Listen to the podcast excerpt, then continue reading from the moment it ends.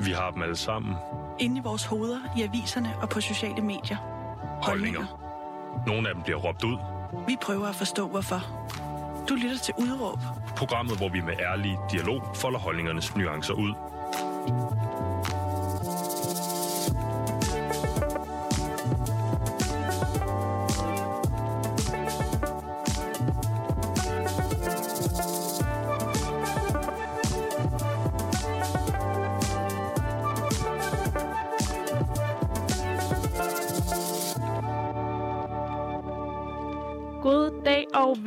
til Udråb på Loud. I dagens program er det en helt ny stemme, der fylder jeres højtalere. Det er stemmen, der tilhører mig, jeres vært i dag, og jeg hedder Mere Lykke Rasmussen. I dag skal det handle om backpackerrejser, som mange af os efterhånden har prøvet at tage på. Typisk så pakker man en rygsæk og tager den lange tur mod Asien eller Sydamerika, hvor man skal møde nye kulturer, drikke farverige drinks og bade i krystalklart vand, imens man finder sig selv. Og grunden til, at vi skal snakke om lige netop det emne, det er fordi, at vi har Daniel Dalgaard med os i studiet i dag. Hej. Hej. Og Daniel, du er forfatter til to digtsamlinger. Vi er Konger og Spejlkamel. Og nu altså også din debutroman Sphinx. Og jeg tænkte på, om du ikke vil fortælle lytterne derude, hvad Sphinx handler om. Jo, det vil jeg da. Øh, Svings handler om øh, to mennesker, og hvordan deres liv ender med at løbe sammen på kanten af en pool i, øh, i Thailand. Øh, den ene, det er en øh, ældre mand, som hedder Jan, som sidder i sin kørestol. Han er både lam og stum, og sidder altså ved, ved den her pool, øh, poolkant i Thailand. Øh, og den anden person, det er Thea, som på, det tids, på samme tidspunkt rejser rundt i øh, Sydøstasien som backpacker. Øh, og hun er en ung kvinde i, i 20'erne, i begyndelsen af 20'erne. Og øh, så handler romanen om, hvad skal man sige, om deres liv, om deres øh, historie, om hvordan det, de ender med at mødes øh, der, kan man sige. Ja. Og øh, vi kommer selvfølgelig til at tale meget mere om din bog senere i programmet. Øh, men det er jo også i forbindelse med bogen øh, Tia, der er backpacker, øh, og den historie, at du øh, kommer med dagens udråb. Mhm. Øh, det er lidt gennem sådan en DR-artikel, øh, hvor at, at du er blevet interviewet og har udtalt, at backpacker-kulturen er fuld af selvmodsigelser. Ja. Øh, og det er selvfølgelig, hvad kan man sige, der er jo mange sider af, den, af det udråb, og det skal vi selvfølgelig dykke ned i. Men øhm, Daniel, jeg tænkte på, om vi ikke kunne starte med at bare høre, hvorfor er det dagens udråb? Øh, jamen det, det er det jo, fordi du har inviteret mig herind til at tale om det. Ja. Altså, men jeg synes, at der er noget ekstremt øh, interessant ved backpackerkulturen på den måde, øh, at den er så helt ekstremt selvmodsigende. Der er jo ikke ret mange ting i vores liv, der ikke er selvmodsigende, kan man sige. Men det er accelereret meget voldsomt, synes jeg, øh, lige præcis når man taler om rygsækrejsen eller backpacker, lad os, øh, lad os kalde det det. Øh, fordi at det jo netop er en rejseform, mm, hvad skal man sige, som jo også har en historie, der går tilbage til nogle bestemte idealer, øh, sådan, øh, fra hippietiden og sådan nogle ting, og som i i vid udstrækning er historien om øh, rygsækrejsen jo stadigvæk, at det handler om, at man netop tager sin rygsæk øh, på ryggen, og så rejser man ligesom ud med den som det eneste, man tager med hjemmefra, og så tager man ud øh, og møder med et åbent sind øh, den verden, man rejser til, som skal være en kultur, som er øh, fremmed for en, som er noget andet, og som man forsøger at møde og på en eller anden måde øhm, øh, forstå eller gå i dialog med. Det er ligesom fortællingen om, om hvad det vil sige at backpacke. Mens at det jo i realiteten, og det vil de fleste, der har prøvet at backpacke i, inden for de sidste 20 år jo også kunne øh, fortælle, realiteten er jo, at det er et øh, sådan meget standardiseret, kommercialiseret produkt, hvor man jo i hvert fald hvis man for eksempel rejser til Sydøstasien, rejser nærmest igennem en korridor, som er designet til lige præcis sådan nogen som dig selv, der kommer øh, med den her rygsæk og skal øh, opleve kulturen i citationstegn. Yes, og vi kommer jo til at dykke meget mere ned i det her emne, men jeg ved, øh, Daniel, at du også selv har været på backpackerrejse. Det har og, jeg. øhm, og det tænkte jeg, at vi lige kunne, kunne høre lidt om. Øhm, hvad det er, ligesom, der har formet det her udråb, fordi det må måske også være de oplevelser, du har haft på din backpackerrejse. Mm. Øhm, og jeg tænkte egentlig bare, at vi kunne starte helt med sådan lige at sætte scenen. Hvornår er det, du tager afsted på din backpackertur? Øh, jamen det gør jeg i slutningen af 2014, ind over 15. Jeg er væk nogle måneder, eller afsted nogle måneder. Øh, og det starter egentlig med, øh, det starter to steder i virkeligheden.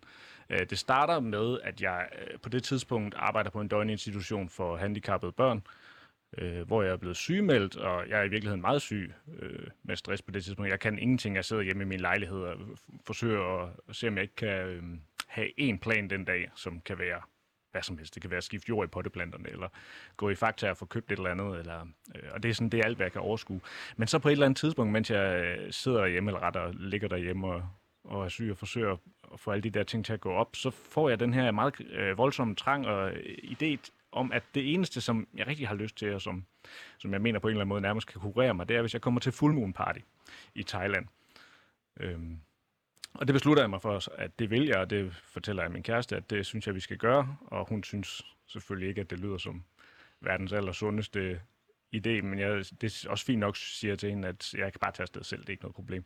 Og det synes hun på en måde er en endnu dårligere idé end den første, så det ender alligevel med, at hun, at hun tager med, eller går med på, at vi skal, at vi skal rejse afsted der.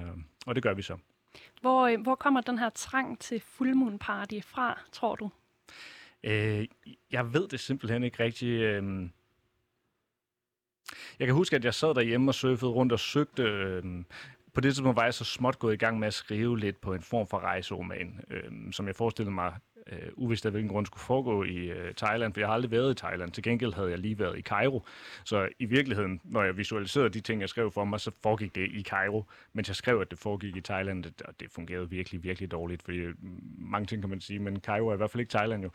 Øh, så det, det kom til at virke rigtig underligt. Øh, så jeg sad ligesom og googlede rundt... Øh, på Thailand og backpack og forskellige ting, og jeg finder ligesom de her øh, full moon parties, der finder sted jo på flere øer i Thailand. Helt specifikt øh, øh, fandt jeg noget, der foregik på Koh Phangan, som er en af de øer, der ligger i den thailandske bugt. Og jeg kan bare huske, at jeg sidder og scroller ned igennem et hav af de der billeder, øh, som ligesom...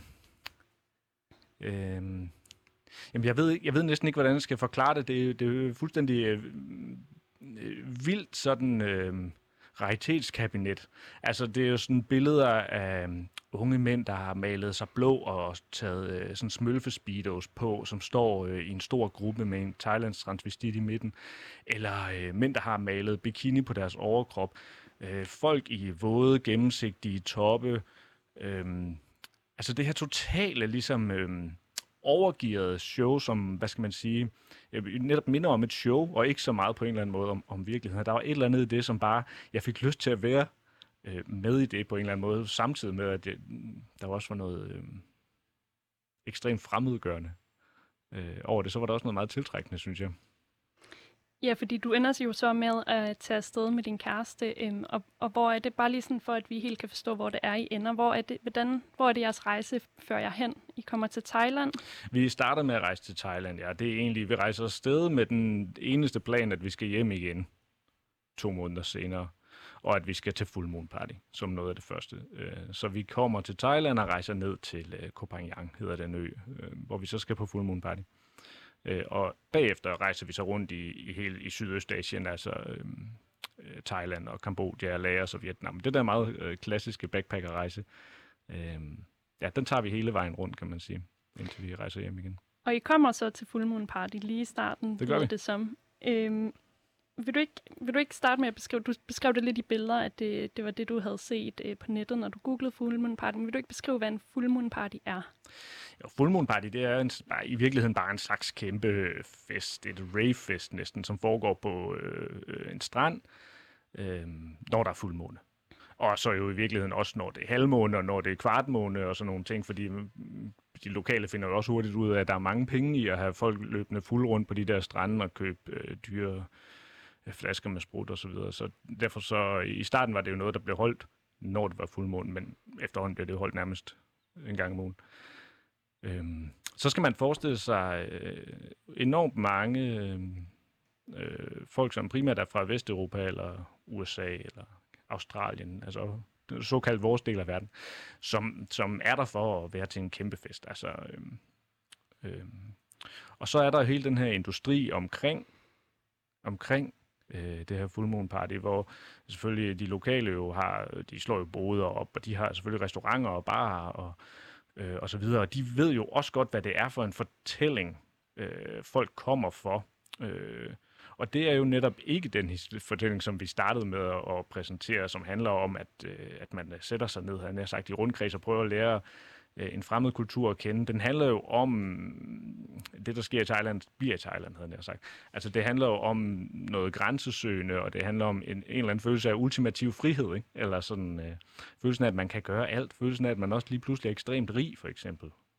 Så sådan lidt Sunny Beach-agtigt nærmest? Ja, Thailand. det kan man. Nu har jeg ikke lige været i Sunny Beach, men jeg forestiller mig, at det minder meget om jer. Og hvad, hvad vil du have ud at tage til den her full moon party? Øh, jeg tror, jeg simpelthen øh, føler, at jeg har brug for at opleve, hvor under, altså, hvordan det er. Øh, for jeg synes, det virker sådan, så vildt. Altså, det virker som et projekt, som jeg har meget svært ved helt at forstå. Jeg kan jo selvfølgelig godt se attraktionen i, at man, at man kan gøre, hvad man vil, havde jeg sagt. At det er den grænseløse verden på en eller anden måde. Øh, men jeg har nok svært ved i praksis ligesom at øh, forestille mig, hvordan det er, og hvordan det føles, og og hvorfor man skulle have lyst til det, samtidig med, at jeg jo har lyst til det. Det er jo også, øh, det er også en kamp, der foregår i mig selv. Ikke?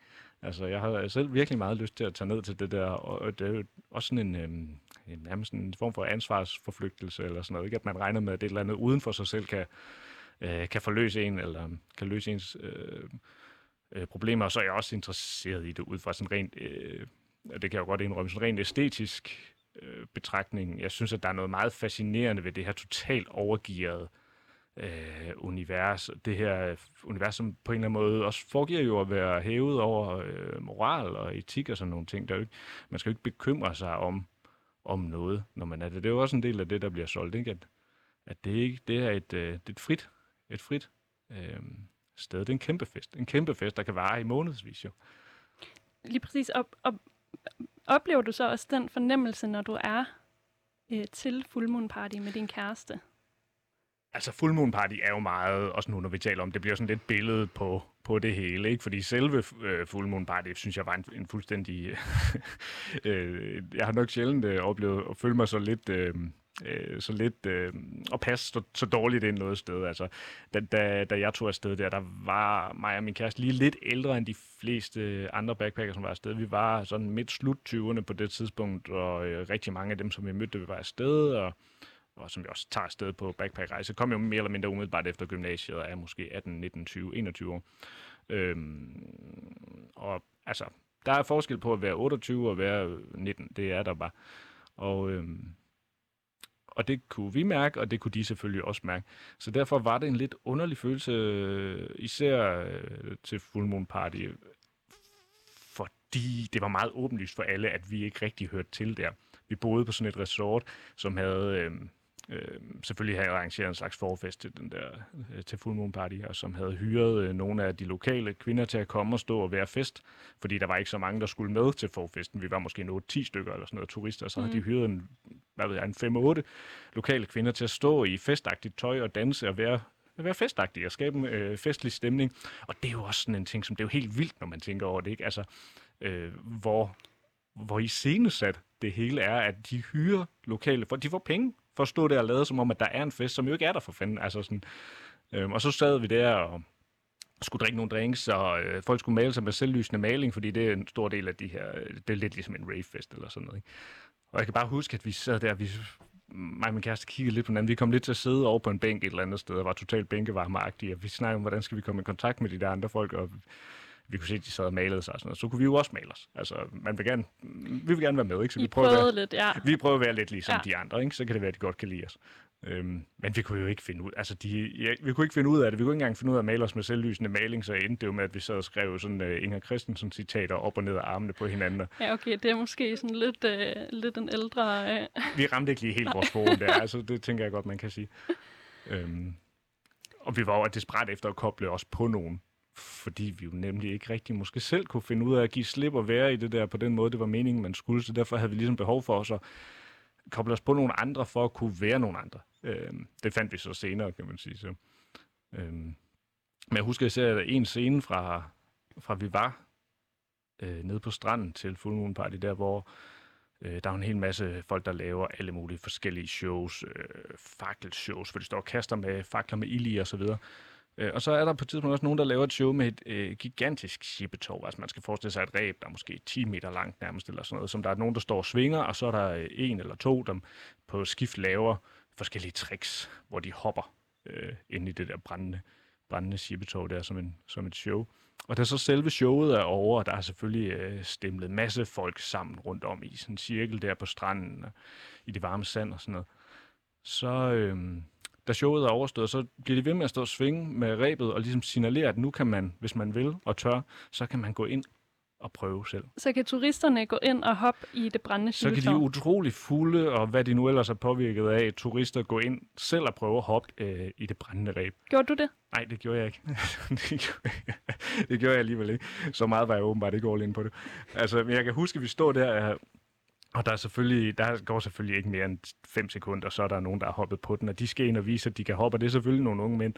Og, og det lykkes jo ikke. Man kan jo ikke, altså det skal man jo vide, hvad man gør, han har sagt, og måske skal man heller ikke være fuld. Så de ender jo med at få brændt deres ankler fuldstændig vildt af det der brændende ræb. Og alligevel øh, er der jo andre bagefter, som tænker, nå, men jeg kan godt gøre det. Og så går de ind og hopper, og det samme sker jo. Og det ender med, at de sidder en 3-4-5, øh, som skal sidde ude i vandet resten af aftenen, fordi de skal have deres ankler under vand. Ikke? Og, og de lokale, de stopper det ikke? Øh... De stopper det ikke. Det er en del af det, er en del af det på en eller anden måde. Ikke? Jeg, stod, jeg tænkte nemlig også meget på det tidspunkt, jeg vide, hvad, jeg ved, hvad fanden de tænker, dem der står og svinger det der ræb. Altså, øh, hvad tænker de om sådan en som mig, havde jeg sagt, mm. der rejser om på den anden side af jorden for ligesom at gøre noget, der er så utrolig hjernedødt, mm. som at... Og tror du, at dem, der så øh, kom med og skulle hoppe i det her ræb, at de sådan tænkte, nu interagerer jeg med øh, den, den lokale befolkning og gør som nej, dem? Nej, eller? nej, nej, det tror jeg ikke. Jeg tror okay. at de tænkte, at de interagerede med en eller anden, de gerne ville imponere ud i publikum, vil okay. jeg på. Altså... Så de interagerede med hinanden? Ja, de gjorde, de, det var nogen, der gerne ville vise sig. Mm, helt sikkert. Daniel, jeres tur er jo lang. Det er jo ikke kun Full Moon Party, øhm, den ene efter den anden. I tager også rundt i Asien. Har I, har I på, nogen, øh, på noget tidspunkt en fornemmelse af, at I oplever noget autentisk? Mm, ja, altså det har vi da, fordi, hvad skal man sige... Mm, alt, hvad vi oplever, er jo autentisk, og det er jo også øh, noget af det, som i virkeligheden måske overraskede mig mest ved den der tur, det var, at... Øh, eller overraskede mig, men i hvert fald lidt øh, sne sig bag om ryggen på mig selv til en begyndelse. Jeg tog nok også lidt af sted med en følelse af at være øh, meget turist. Også turist på turist rejsen, hvis du forstår, hvad jeg mener. Nej, det tror jeg lige, du skal uddybe lidt. Altså, at jeg tog ikke bare afsted for at være en del af det her, fordi jeg havde en helt bestemt forestilling om, mm, hvad jeg kunne forvente, som, som måske også viste sig at være rimelig rigtig. Men at jeg forestillede mig nok, at jeg kunne være i det, og samtidig være på afstand af det. At jeg kunne ligesom se det udefra. Jeg tog også afsted med bagtanke om, at jeg skulle skrive det her. Jeg kunne godt tænke mig at opleve... Øh, øh, nogle ting øh, og stå lidt udenfor måske. Kunne man sådan kalde det lidt en ironisk distance? Ja, ironisk distance. I hvert fald en eller anden form for distance, ikke? Altså, hvor, øh, øh, hvor man ligesom øh, er der uden at være der. Eller sådan, eller man, er, man har et panser på på en eller anden måde, ikke? At man er en del af, man er ikke en del af det men man er bare lige med. Man er en observatør. Eller sådan. Det var nok sådan, jeg lidt var gået ind til det. Og øh, der måtte jeg sådan ret hurtigt erkende, at det kunne, det kunne jeg ikke øh, opretholde. Altså, øh, hvad skal man sige? At selvom at øh, Øh, selvom for eksempel Full Moon Party, at det er totalt øh, stiliseret og øh, nærmest gennemtænkt helt fra, fra jeg begynder at overveje, at jeg skal til Full Moon Party, øh, til jeg tager afsted, til jeg tager hen til festen, til jeg er der, til jeg kommer hjem igen. Det var jo, der var jo arrangeret øh, ladvogne, der kørte mig hjem igen bagefter til mit resort og sådan noget. Det er jo totalt, øh, altså det er lidt ligesom at gå i børnehave på en måde, ikke? Altså alt er ligesom taget hånd om. Øh, men det gør jo ligesom ikke, øh, når det kommer til stykket, oplevelsen mindre virkelig. Altså, den er underlig, men den er jo virkelig. Og det er ret hurtigt, så begyndte jeg at bide lidt, synes jeg, fordi mm, jeg kunne ikke holde mig på afstand af, af, øh, af det der liv, og det er også det, som Thea oplever i, i romanen. Hun tager måske også afsted med en vis distance, og lidt øh, tager afsted som en form for projekt. Men øh, altså, vi er jo kun noget i kraft af de omgivelser, øh, vi har, og i kraft af de mennesker, som vi kender og taler med, øh, og i kraft af de mennesker, som har os med i sine minder og drømme og tanker, som vi har med i vores tanker. Øh, og hvis det er der, hvor man er, der er på den måde, så er man med i det. Eller sådan, og så Full Moon Party var lige så autentisk som alt muligt andet det var, i... Ja, det var, ja, det autentisk er altid sådan et meget øh, porøst begreb, ikke? Men, øh, men ja, det, det var en virkelig, oplevelsen blev ikke mindre virkelig af, at jeg synes, at der er noget forløjet over det. Øhm, men det gjorde alligevel, at de situationer, jeg så kom i, hvor jeg ligesom følte, at der var en lidt mere sådan en til en tilstedeværelse mellem mig og det, jeg var i, eller måske bare et menneske, jeg mødte, som ikke lige var en anden backpacker, øh, at de begyndte at virke utrolig stærke, ikke? fordi at det var så sjældent, at de var der. Ja, fordi mødte I overhovedet nogle øh, lokale på den her tur, eller var det kun backpacker? Vi mødte jo de lokale, som arbejdede med backpacker, øhm, og de jo vel lige så lokale som alle andre. Men der var meget stor forskel på, hvordan man blev mødt af dem, og også hvordan man, man selv mødte dem. Ikke var oprigtigt, det på en eller anden måde kunne blive. Vi havde især en uh, tuk-tuk-fører, som vi brugte uh, et godt stykke tid i Kambodja, uh, som vi kørte rundt med. Det, noget af det første, uh, vi brugte dem til, det var, at vi ville gerne ud og se uh, The Killing Fields, som er et slags uh, mindesmærke over uh, de røde kimerers ja, myrderier jo simpelthen øh, folkemordet, som de røde khmerer begik i 70'erne. Øh, det er en slags øh, mindesmærke og museum på samme tid. Øh, lidt ligesom hvis man besøger Auschwitz, for eksempel, kan man mm. sammenligne det med. Så det er en ja. udryddelseslejr, som er omdannet til museum. Og, øh, og der var noget helt fuldstændig voldsomt ved den oplevelse. Jeg kan huske, at vi kommer ind, og så fik vi udleveret sådan øh, øh, nogle høretelefoner, og så sådan en lille ja, Walkman-agtig ting nærmest, som man så kunne man efterhånden, som man gik igennem det her område, øh, klikke på, øh, klikke sig igennem den her fortælling, som man så fik i ørerne. Øh, og det skabte en helt øh, vild, intens stemning, fordi og det gik lang tid før, det gik op for mig, hvad fanden det var, der gjorde, at det var så stærkt. Øh, men det var i hvert fald blandt andet, at alle jo gik rundt og ikke sagde noget. Fordi alle havde de der i ørerne, så der var ligesom fuldstændig stille, og alle gik rundt i, ikke i sin egen verden jo, men netop i den verden, som de blev fortalt om. Øh, I historien. I historien. Øh, og der kan jeg huske, at da vi kommer ud derfra, og det var meningen, at vi skulle have været... Øh, mig og min kæreste, vi havde snakket om sådan, okay, nu er vi afsted, og det hele er så underligt og sådan noget. Skal vi ikke prøve at tage på skydebanen? For det jo også sådan en, et, øh, et meget godt eksempel på, på sådan moderne backpackerkultur. Ikke? Det er jo en ting, at man kan komme på skydebanen. Man kan prøve at skyde med et rigtigt gevær. Hvis, der giver sådan alle mulige rygter, hvis du betaler mm, penge nok, kan mm. få lov at skyde en ko. Eller... Men det kom I så ikke til? Jamen, da vi så kom ud, Øh, og han var lidt sådan, om skal vi køre hen på The Shooting Range nu? Så var vi jo bare sådan, nej, nej, nej, selvfølgelig skal vi. Vi har lige gået og hørt om, om er spædbørn, der bliver slået ihjel ved, at man slasker dem ind i et træ og kaster dem ned i graven bagefter, eller folk, der bliver hakket ned med en spade bagfra, fordi det var det, man havde. Det er stærke billeder. På en industriel skala, ikke? Øhm, Øh, Øh, og så alene tanken om at skulle efterfølge det med at tage hen på en skydebane, og nu var det ikke, fordi vi havde tænkt, at vi skulle skyde en ko, men bare overhovedet at, at, at more sig på den måde og tage hen for, for at prøve at skyde, fordi man kan. Det er det der grænseløsning. Den virkede bare så øh, fuldstændig utænkelig. Eller sådan. Så. Og der kan jeg huske, at vi kom ud derfra, sådan, at det første, man jo tænkte, og det første, vi spurgte om, det er, øh, kender, altså, hvad med din familie? spurgte vi Sok, som han hed, øh, om fordi han var i den generation, hvor hans, øh, han var måske lige lidt for ung til selv at have været levende, men hans forældre har jo været en del af dem, som har havde gennemlevet det her. Ikke? Og der så man ham på en eller anden måde også som, altså det er trist at sige, ikke? men der så man ham lidt mere som et menneske, end, man måske, end vi måske havde gjort før. End en service yder. Ja. Øhm, og Daniel, det bringer os jo på en måde lidt tilbage til dagens udråb, som vi skal snakke lidt om nu fordi at dagens udråb det er, at backpackerkulturen er fuld af selvmodsigelser. Og jeg tænkte egentlig lidt, øhm, for at vi kan, nu har vi jo egentlig på en måde været lidt inde på de her selvmodsigelser mm. allerede. Øhm, der er fuldmoon party, hvor et lokale hopper i Shippetov, og øhm, der er en masse lokale, men man møder dem kun i service-situationer. Øh, mm. øhm, men for sådan at forstå selvmodsigelsen, så tænkte jeg egentlig på, om du ikke sådan kan beskrive, hvad den stereotype backpacker er i dit... Øh... Jo, det, i, i min, når jeg tænker på øh, den rigtige, ægte, stereotype backpacker, altså, hvad skal man sige, ideal backpackeren. Øhm, ideal backpackeren, ja, det er et godt... Så, øh... så tænker jeg på min gamle, min gode ven Nils, øh, som... Øh, ja, lad os ikke snakke om Nils. Men han, han tog nemlig også til, øh, til Asien. Men så, øh, så betalte han en eller anden tilfældig person, han fandt for at køre ham ud til en tilfældig landsby, han aldrig havde hørt om før. Og så blev han sat af der. Og så stod han ligesom bare der og var kun sig selv. Jeg tror lige, hvor gammel er Niels? Hvornår var det, han rejste? Ja, men nu han, han er 10 år ældre end mig. Han er okay. i begyndelsen af 40'erne. Okay, så det var inden der var uh, smartphones? Så... Det var inden der var smartphones. Yes. Øh, så han blev ligesom kørt ud til den der landsby øh, for bare at være der. Altså, så kommer han ind i landsbyen og er ligesom sådan, kan jeg gøre noget?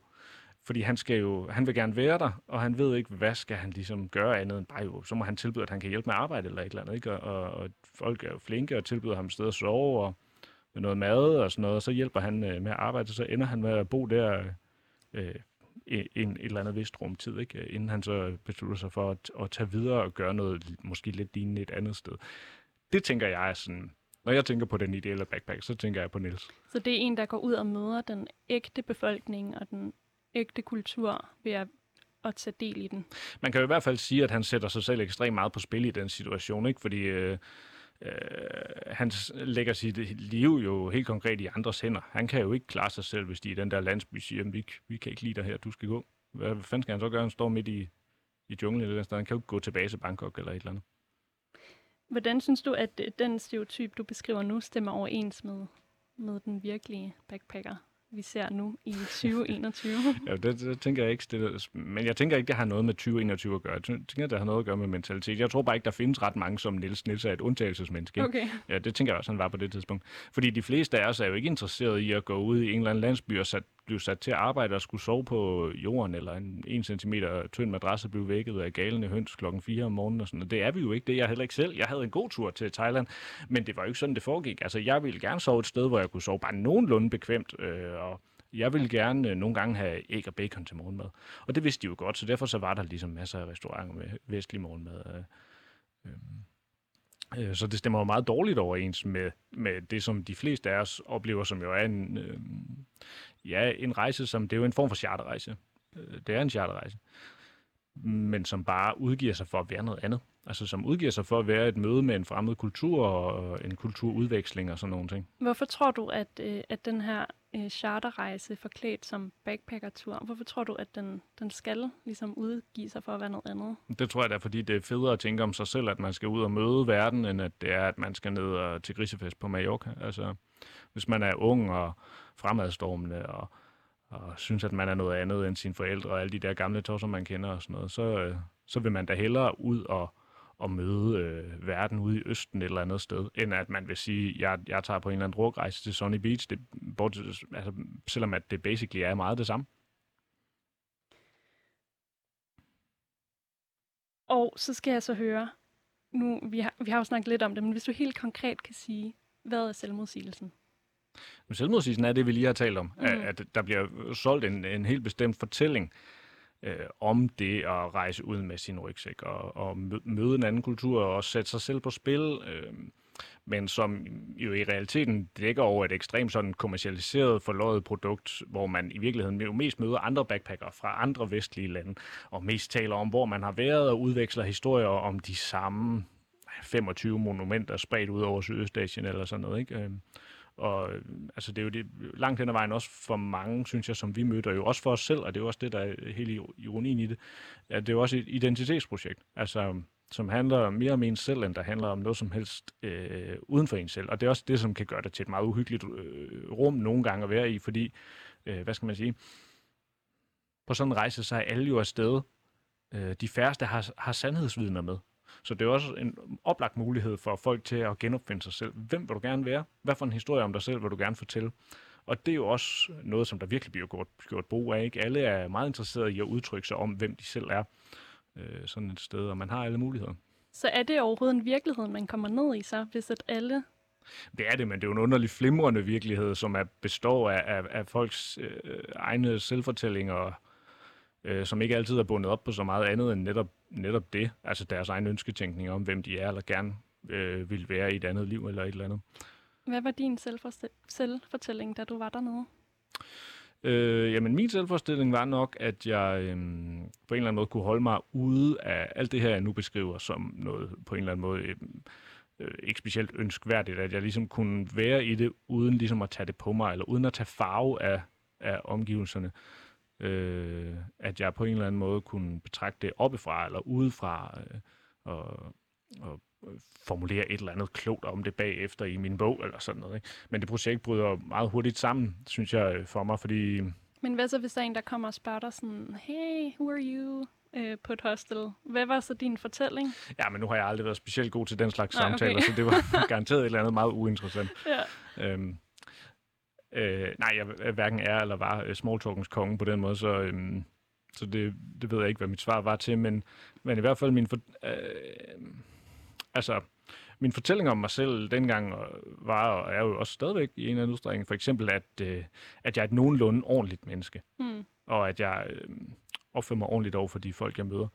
Men øh, når jeg så bliver sat i sådan en situation, øh, som jeg gjorde mange gange dernede, for eksempel, hvor man møder de lokale, som arbejder i den der turistindustri, øh, som jo meget ofte er ude på en eller anden udstrækning at prøve at snyde en lidt, eller se om man kan, de kan få lidt flere penge ud af en, end det egentlig måske var meningen. Øhm, så var det faktisk i praksis ikke rigtig muligt for mig at betragte det som noget, der i virkeligheden var retfærdigt nok, fordi, hvad skal man sige, jeg kommer der og jeg er så utrolig rig i forhold til dem, øh, så derfor kan jeg vel godt lige give lidt ekstra for den her øl, eller øh, for den her tuk-tuk-tur, eller hvad det nu måtte være. Øh, det, var, det var i praksis ikke rigtig muligt for mig. Altså, det fik mm, fremelsket nogle sider i mig selv, som jeg virkelig ikke øh, brød mig specielt meget om. Altså, sådan en vis øh, mistroiskhed, og øh, Blev du bange for at blive snydt, eller? jeg blev ikke bange for at blive snydt, men jeg blev meget interesseret i ikke at blive snydt. Jeg blev meget opmærksom på, om jeg nu blev snydt. Øh, også til sådan en grad, hvor lige pludselig, du ved, jeg ved, det kender du sikkert også for dig selv, at lige pludselig så kan man være drevet ud i et eller andet, hvor man ikke kan genkende sig selv. og så står jeg der og prutter om to kroner med et eller andet underernæret barn et eller andet sted. Bare sådan, du ved, øh, den, den gode gamle ideal Daniel hjemmefra vil jo sige, giv mig bare de to kroner for fanden. Altså det er jo ikke noget, noget problem, men lige pludselig, fordi at, at man igen og igen er blevet blevet snydt lidt, eller lige pludselig skal man betale noget ekstra, eller folk prøver at løbe om hjørner med en, eller et eller andet. Altså lige pludselig så er man blevet så opsat på, at det er træls at blive mødt på den måde, at man vil ikke snydes mere, at man, at man står og opfører sig på en måde, som man ikke øh, ville have troet, at man kunne. Men så alligevel på en eller anden måde øh, kommer til, fordi man er ja, i en helt ny kultur på en måde, ikke? Mm, Jo, og fordi at man indeholder mere og værre ting, end man lige gik og forestillede sig, tror jeg. Så i virkeligheden kan man jo lære rigtig meget af sig selv også på sådan en her tur. Øhm, Ja, hvis man er, i hvert fald hvis man jo vil, altså, og hvis man øh, tør også på en eller anden måde at være, øh, være så, øh, øh, hvad skal man sige, det er jo meget nemt at lave fortællinger for sig selv, hvor man ser godt ud. Altså, det gør vi jo alle sammen hele tiden. Altså, øh, øh, Øh, og jeg var jo også, da jeg tog afsted, så var min fortælling om mig selv vel jo, at jeg var den her, øh, jeg var forfatter, og jeg skulle ud og, og se det her, og jeg skulle give øh, den, den, den rette fremstilling på en eller anden måde, som også var, øh, den spidede et eller andet, men den var ligesom også øh, øh, indfølende, og den var også, den var skarp, den var jo, der var alt muligt sikkert, sådan, det var jo ikke sådan, jeg gik og formulerede de ting for mig selv på den måde, men det var måske den øh, følelse, jeg gik ind til det med, og kom hjem jo fuldstændig uden noget som helst brugbart materiale, fordi, øh, fordi det viser, at jeg havde en eller anden idé om, øh, jeg havde forestillet mig, at jeg på en eller anden måde nærmest kunne se allerede, hvad det var, jeg skulle ud og opleve, men så havde der jo heller ikke været nogen grund til at tage ud og opleve det, hvis jeg vidste det så tydeligt. og vi skal nemlig til at snakke meget mere om din bog nu.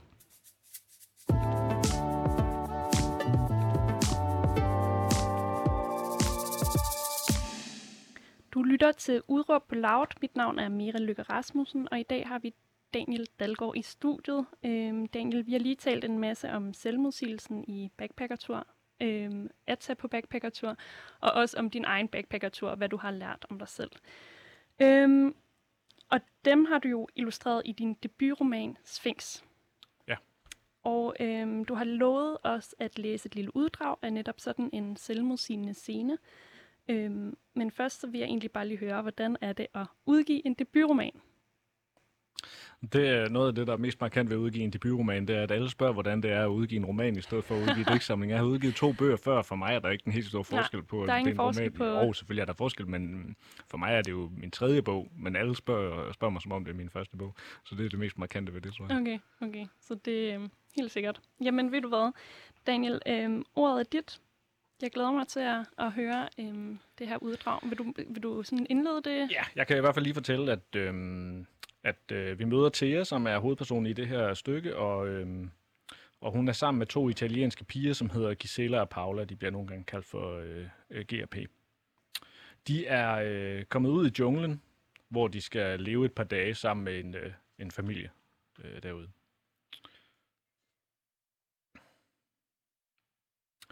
Hun var blevet overtalt af en dame i receptionen på deres hotel i Luang Prabang. Bag en skyttegrav af brosyrer på et lille skrivebord havde hun siddet på sin kontorstol med et lumsk smil, da hun skulle hjælpe Thea med at bestille billetter til turen videre. Hurtigt viste det sig, at kvinden udover at hjælpe hotellets gæster med deres rejseplanlægning, også solgte oplevelser i området. Der var meget, hun ikke mente, man kunne forlade byen uden at have prøvet, og i begyndelsen var Thea ikke interesseret i noget som helst. Men hun blev alligevel siddende og lyttede, hver gang kvinden fremdrog en brochure med en ny uimodståelig mulighed for at blive underholdt. Til sidst havde kvinden åbnet en skuffe i sit bord, og med kendermine fremdraget et printet af fire ark i sort-hvid. Hun gav Thea papiret uden at sige mere. Arket havde så ligget i Theas lomme hele dagen. Indimellem havde hun taget det frem og læst det igen, kigget på billederne.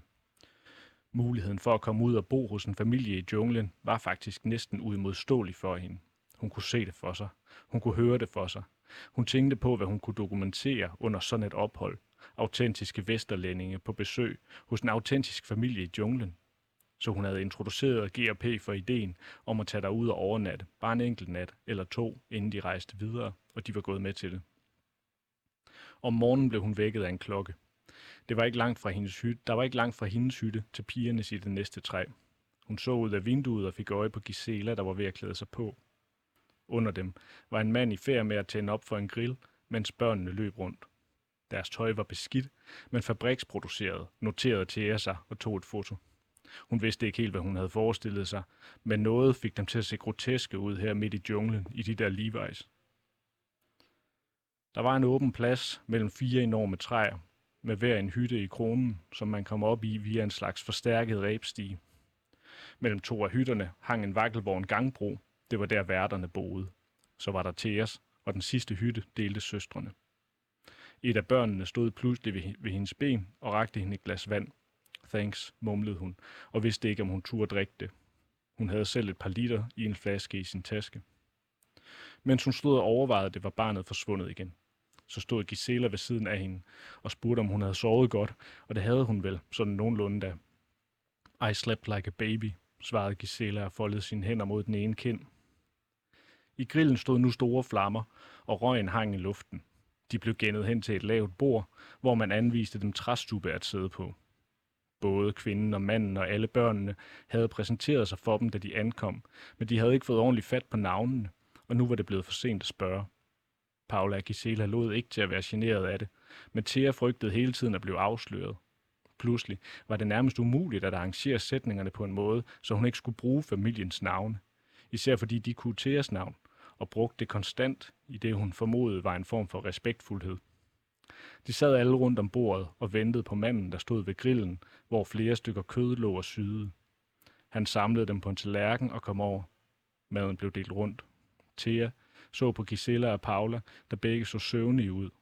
Alle to af tallerkenen med hænderne, og da den kom forbi Thea, greb hun også et stykke kød. What is it? spurgte hun ud i luften. Manden smilede og sagde noget på laotisk. Det fik en hel samtale i gang rundt om bordet, og snart talte hele familien i munden på hinanden, som om de var ved at løse et stort problem. Så blev der stille. Lat, sagde manden og så alvorligt på Thea. Lat. Lat, gentog han og nikkede. Hun så ned mod sin tallerken og fik et chok. Rat, sagde et af børnene. En dreng med halvlangt hår og spidshage. Rat. På tallerkenen lå der noget, der lignede en rød makrel med fire ben og en hale. Rundt om bordet var de andre allerede i gang med at spise. Også Paula og Gisela sad nu og knavede i hver deres rotte. Kødet var hvidt og så tørt og trådet ud. Manden nødede hende fra den anden side af bordet, viste med sine hænder og øjne, kom nu, spis. Thea forsøgte at få øjenkontakt med de to andre, men de virkede begge fuldt optaget af at spise. Hun kunne ikke. Især synet af halen havde fået kvalmen til at stige op gennem hendes krop. Hun havde en klar fornemmelse af, at den kunne bevæge sig når som helst. Manden begyndte at lave fakter til hende. Hun vinkede afværgende for sig. Nu så alle på hende. Hun kiggede rundt, gumlende munde, undrende blikke. Hun forsøgte at forklare sig uden ord. Just taste it, sagde Gisela. Og det var altså et uddrag fra bogen Sphinx, som Daniel Dalgaard har læst højt for os her, som er forfatter til romanen. Daniel, hvorfor synes du lige, at vi skulle høre den her scene om Thea, der får præsenteret en rotte i junglen?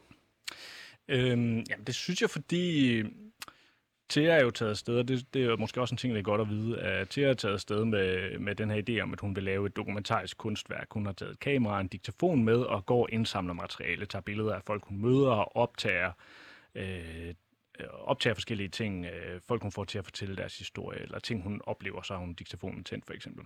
Øh, så hun har ligesom også det blik med sig hele tiden på turen. Så da hun ligesom bliver præsenteret for den her mulighed for at komme ud i junglen, så lyder det jo næsten for godt til at være sandt, fordi det er jo lige præcis et eksempel på, øh, på hvad skal man sige, på et... Øh, det mimer jo ligesom det her møde, det ægte møde. Man tager ud, og så møder man tilfældigvis nogle helt ægte mennesker. Det er et ægte møde på en eller anden måde, men det er jo i sat fra begyndelsen af. Der er nogen, der har siddet og lavet det her papir og forestillet sig, hvordan kan vi få det her møde til at appellere til folk, som kommer forbi øh, vores hotel her, hvor vi også sælger den her. Der bliver selvfølgelig betalt nogle penge til den her familie for at tage imod. Og, altså på den måde er det jo måske ikke så øh, adskiller det så måske ikke så vildt meget fra at sove på et hostel Nej. eller et hotel, men det er bare noget andet. Det er en anden oplevelse, der bliver solgt. Ikke? Øh, samtidig med, at det udgiver sig for at være det her ekstremt autentiske møde. Øh, og det er også, hun bemærker der på et tidspunkt, hvor hun kigger ned på børnene, at de har Levi's bukser på. Og det er egentlig jo ikke fordi, at man skal forestille sig, at, øh, at de ikke bor der i junglen, eller der er noget egentlig på den måde for, forløjet ved dem. Men det er jo måske mere en kommentar til hendes forestilling om, hvad det vil sige at være nogen, der bor ude i junglen. At jeg ved ikke, hvad hun havde forestillet sig. Det siger hun jo også selv. Hun ved ikke, hvad hun havde forestillet sig. Altså, at de gik rundt med adam kostume eller hvad? Altså et stort blad for, jeg ved det ikke. Så det var sådan øh, en form for selvmodsigende, selvmodsigende tur, hun, øh, hun var på der i junglen. Ja, det var det jo. Så kan man også sige, at hun så øh, ligesom... Øh, hun støder meget konkret på noget der, hvor de så skal have rotte øh, til morgenmad, fordi mm. det er jo mhm. så måske det mest autentiske, hun oplever på den der øh, tur, hvor hun jo har sin egen øh, hytte og sove i op i en trækrone ja. og sådan noget. Øh, øh, det er jo ikke, fordi hun skal ind og sove sammen med familien, for eksempel. Øh, men da de så skal spise den der rotte til morgenmad, så kan hun alligevel ikke få sig selv til det, vel? Så bliver det alligevel lige øh, tanden for fremmed på en eller anden måde. Eller, altså, og det er, jo ikke, øh, det er jo ikke noget, man ikke kan sætte sig ind i. Jeg ville også, øh, hvis det var mig, der skulle spise rotte til morgenmad, så ville jeg virkelig også skulle overvinde mig selv for overhovedet at, at tage en bid af det. Det, som så også sker senere, det er, at de bor øh, yderligere en, en nat hos den her familie, og det ender med, at hun skal med ud og fange rotter til næste morgen.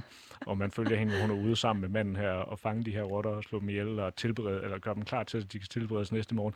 Og næste morgen, så er der ingen, altså hverken Thea eller de to italienske piger, hun følges med, der vil der vil spise de her rotter, og så er familien jo også sådan, det er fint nok, altså vi er jo ligeglade. De, det er jo også en, det, de er jo også med i, i en form for show. Ja, eller sådan. ja, de ved jo godt, at, at de prøver at sælge noget autentisk, ja, ja, som, øh, som måske vil skræmme nogen ja. vestlige turister. Ja, og det får mig også lidt til at tænke på, altså øh, vores øh, tuk-tuk-chauffør i Kambodja, der som jeg fortalte om lidt tidligere, ja. øh, da vi skulle ud til Killing Fields, så kørte han også øh, ud igennem en hel masse grusveje og forbi små bitte landsbyer og sådan nogle ting. Mm. Øh, og så sagde han til os, at øh, nå, han kunne egentlig godt være kørt ud af en af de store øh, indfaldsveje mm. øh, til, til Phnom Penh, men, øh, men han, han, øh, han ville køre os den her vej. Og det, det satte mig sådan en underlig, fordi jeg ligesom... Øh, jeg fik det utroligt splittet på en eller anden måde omkring det, fordi mm. at jeg ligesom både øh, tænkte, at øh, der var noget sådan utroligt falsk over det, eller sådan, at han, han, han, øh, han kører også herud igennem og ligesom øh, øh, tager de her folk, der bor her, der stod små børn langs vejen og vinkede til os. Vi kom mm. kørende der i den der øh, tuk-tuk, der havde sådan en trone-lignende ting bagved, hvor vi sad med sådan en lille solgardin og sådan nogle ting og vinkede til os, og så skulle vi, skulle vi så vinke igen, for eksempel, mm. eller sådan. Lige pludselig ser man der sig selv i den der hvide øh, øh, koloniherre-situation, ikke? Eller sådan, og... Øh, Øhm. Ja, man kigger ligesom på dem. Ja, og jeg følte, ja, og jeg følte lidt, at, at Sok der havde sat os i, i en situation, hvor, hvor jeg blev den hvide koloni her. Mm. Øhm, men så sagde han også på et tidspunkt sådan, at Nå, men han kørte den vej, fordi, øh, fordi det var hans erfaring, at folk ville hellere øh, se, øh, hvor kambodjanerne bor, end de ville se kæmpestore indfaldsveje til en eller anden øh,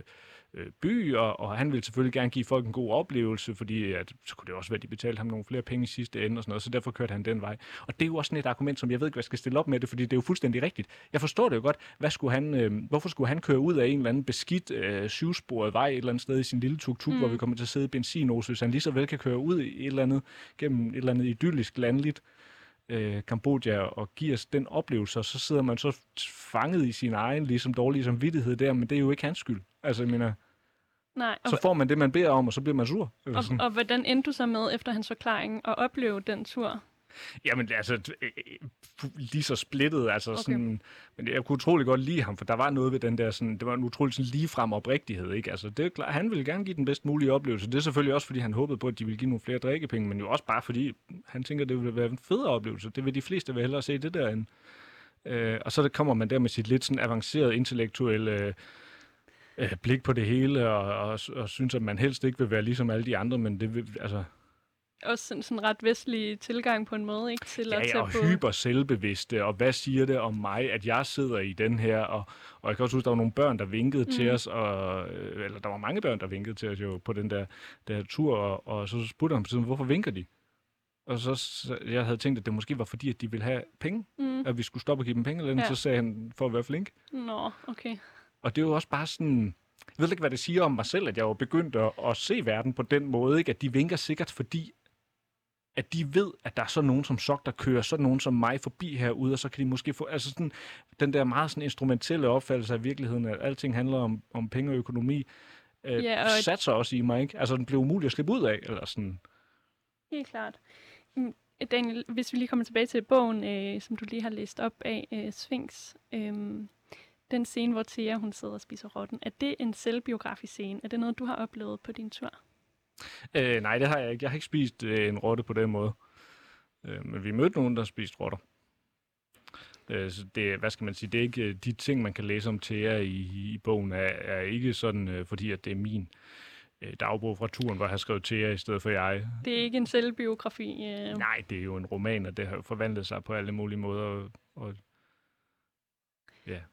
Men alligevel minder I lidt om hinanden, dig og Thea. Kan det passe, eller er det noget, jeg læser ind i? Er, det, er det noget, du har hørt? det er noget, jeg har hørt. Ja. Øh, ja, det gør vi jo. Altså, det, det kan man jo også høre på, på de ting, vi har talt om øh, tidligere i dag, ikke? at lige så vel som jeg også tog afsted med en eller anden idé om et eller andet projekt, jeg skulle bruge den her rejse til, på samme måde tager Thea jo også afsted med ideen om at, og, øh, at have et projekt, og der er måske også noget sådan en meget typisk ved øh, sådan nogen som os havde nær sagt, ved at føle, at man skal have en undskyldning Mm. at der skal være et eller andet andet ud over ens selv, for at man kan retfærdiggøre over for sig selv, at man vil på den tur på en eller anden måde. Ikke? Mm. Eller sådan at, øhm, øh, og man kan sige, det som bliver til os, øhm, det som bliver til os problem i den historie, der udspiller sig her i romanen, blev jo på en måde også mit problem, men det er jo klart, at nu er det jo øh, filtreret ned igennem øh, alle mulige fiktionslag, så det er jo ikke fordi, at, øh, at det, der sker for hende, er sket for mig, men... Øh, men øh, hvad skal man sige, bevæggrunden og nogle af de ting, som vi måske oplevede også på et mentalt plan og sådan noget, kan minde meget om hinanden, tror jeg. Og Daniel Dalgaard, du er jo i... Nu kludrer jeg i ordene. Øhm, Daniel, du er jo med os i dag i studiet, fordi at vi sender det her program, der hedder Udråb, og dit udråb i dag, det var... Øhm, nu skal jeg simpelthen lige finde det. Jeg har mistet tråden. Backpackerkulturen er selvmodsigende. Ja, Fuld af tak for, at du hjælper mig.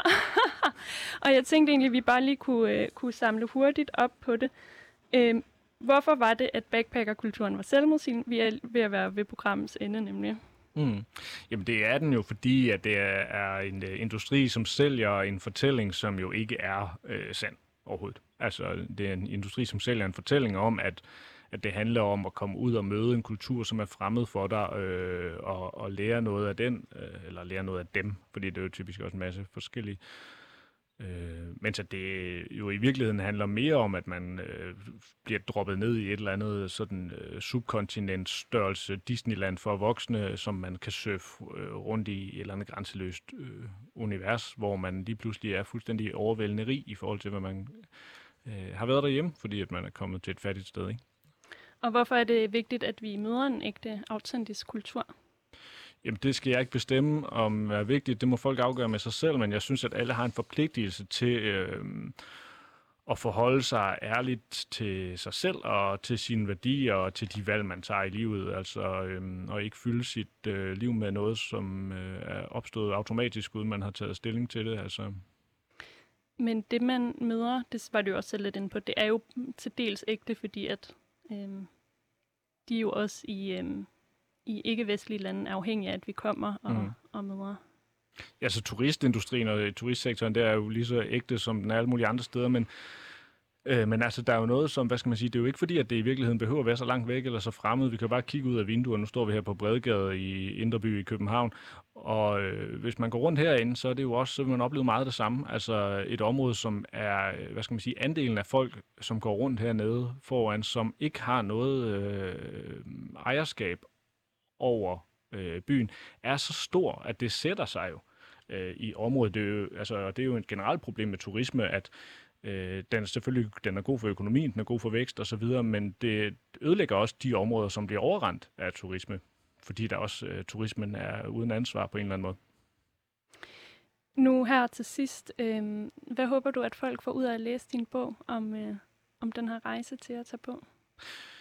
Jeg håber, at de... Øh, øh, jeg håber, at når de er færdige med at læse romanen, at de er sådan lidt svimle. Hvorfor det? det er fordi, det er sådan, jeg godt selv kan lide at have det, når jeg har læst en bog. Okay. At man så tænker, der fuck skete der lige der? Skal de, skal de give det en overvejelse, når de rejser ud til Thailand? Og læse min bog? Hmm. Det skal de gøre lige meget, om de skal rejse eller ej, så skal de læse min bog, synes jeg. Så skal de simpelthen læse din bog. Ja. Øh, men de, du tror ikke, at de får en anden oplevelse af at komme til Thailand, hvis de har læst? Det gør de sikkert, men det er sikkert også sjovt at læse den bagefter. Efter man har været afsted? Ja. ja. Hvorfor det? Jamen, fordi så kan man måske se noget af det for sig på en eller anden, anden måde, så kan man måske også øh, øh, øh, være, hvad skal man sige, fornemme nogle af scenerne på en anden måde, end man ellers ville kunne. Men man kan læse både før og efter, synes jeg. Det er sådan lidt ligesom, om det skal være forretten eller desserten, ikke? Okay. Hvis nu det stod til dig, Daniel, synes du så, at backpackerkulturen burde ændre, ændres? Øh, ja, altså jeg, jeg ville hellere selv noget andet i hvert fald en anden gang, kan man sige. Jeg har ikke øh, på den måde tænkt mig at gøre det samme igen, fordi for mig i hvert fald er der noget alt for... Øh, det var hårdt for mig at være afsted på den der tur, selvom at det også var en, en fantastisk god tur. Så var det også en tur, som jeg var så glad, da den var slut. Jeg har nærmest aldrig været så glad, tror jeg. Altså, øh, fordi den fik nogle ting frem i mig selv, som jeg ikke øh, brød mig specielt meget om. Altså, jeg synes egentlig, at det ville være federe at prøve at gøre noget andet. Man kunne jo, nu har jeg for eksempel lige læst en mega lang bog, der foregår i Georgien. Mm. Og så havde, der, så har jeg lyst til at rejse til Georgien. Okay. Altså, og, og prøve det ægte liv. Jamen, jeg ved ikke, om det er mere ægte, men det er i Nej. hvert fald uh, måske mindre tilrettelagt på forhånd for mig. Ja, og mindre turister måske også. Ja, måske. Hvem ved, jeg har ikke været der endnu. Nej, det var uh, alt, vi nåede for i dag, Daniel. Øhm, tak for, at du var gæst hos os i dag. Tak fordi jeg måtte komme. Øhm, og du var jo med, fordi du også uh, lige har udgivet din nye bog, Sphinx. Øhm, du har lyttet til Udråb. Din vært i dag, det var mig, Mera Lykke Rasmussen. Og det blev sendt her på Loud.